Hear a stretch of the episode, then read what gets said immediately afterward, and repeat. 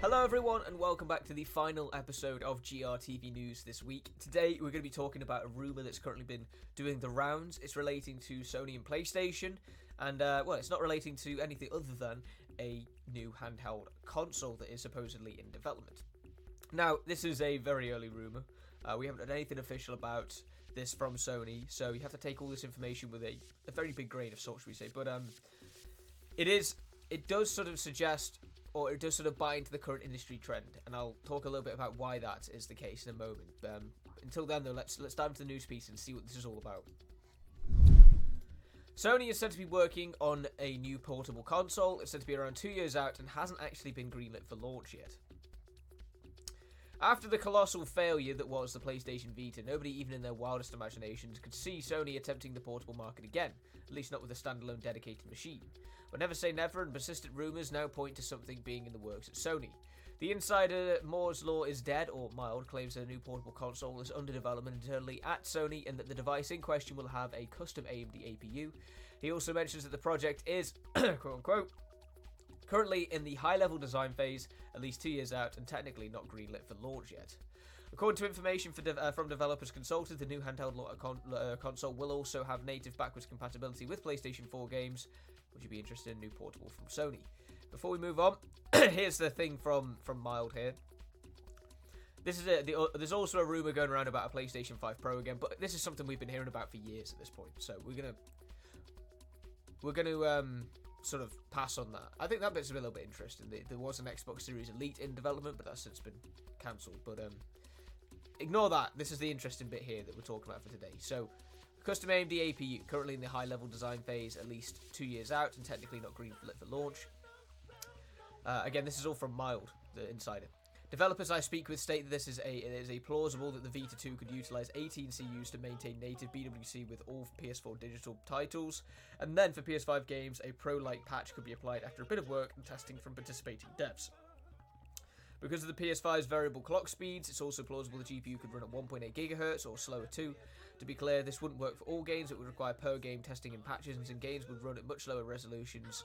Um, it would it would has alternatively been suggested that, uh, to me that the P- Vita 2 is in fact a PlayStation 6 family handheld meant to launch. Um, I love I love the, the YouTube overlay. It's fantastic, isn't it? Uh, meant to launch for the next generation PS PS6 as a weaker but portable alternative for the Japanese market. To be clear, what I can 100% confirm is that there is a new PlayStation handheld in early development, and AMD has already got on the contract for the PlayStation 6. The exact specs and details of the PS6 and Vita 2 are speculation by me. So, the key thing to take here is A, it says it's a couple, at least two years out, right? Um, but the key thing to take from that information is that it's supposedly said to launch around the same time as the PS6, right? So this is supposed to be working in that sort of current or upcoming generation of consoles, which we've always sort of sort of tentatively said anywhere between 2027 and 2028 for them. Uh, because of the fact that the, the current gen came out in 2020, and there's usually about an eight year gap between console generations. Um, the interesting thing about this, though, to me, it doesn't necessarily signify a change in the handheld gaming space. What it signifies is the change uh, which is developing in regard to how gameplay games are being offered up in general, uh, in regard to things like cloud technology. Now we've seen lots of different companies get into these sort of handheld gaming PCs. Um, some of them are literally just sort of mini handheld uh, gaming PC systems, like the the the ROG Ally and the Steam Deck, but other ones like the Logitech G Cloud are these pure cloud gaming systems.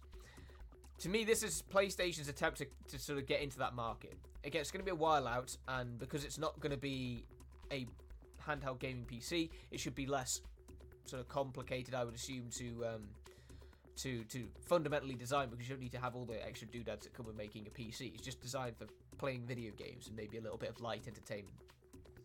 But again, you know, this is a while out. I, I think, I think the Vita kind of got the short end of the stick anyway when it did sort of go through its uh, its its its stages.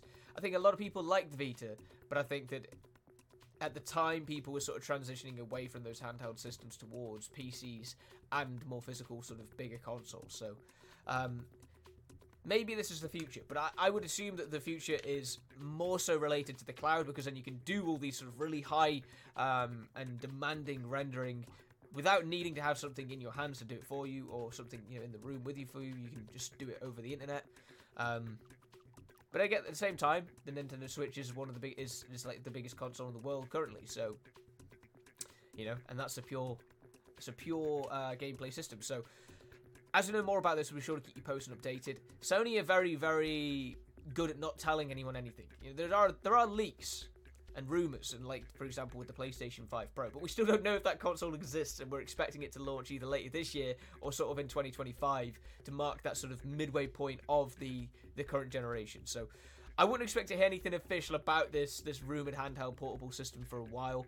If it ever does get greenlit, again, hasn't been technically greenlit yet according to this rumor, so it might get canned. There's a very real chance it might get canned before anything significant happens. But if anything does happen, we'll be sure to keep you posted and updated. So until then, thank you all for watching today's episode of GRTV News. We'll be back now for the, well, actually after the weekend. So hope you enjoy your Friday, enjoy your weekend, and we'll see you all on the other side. Take care, everyone.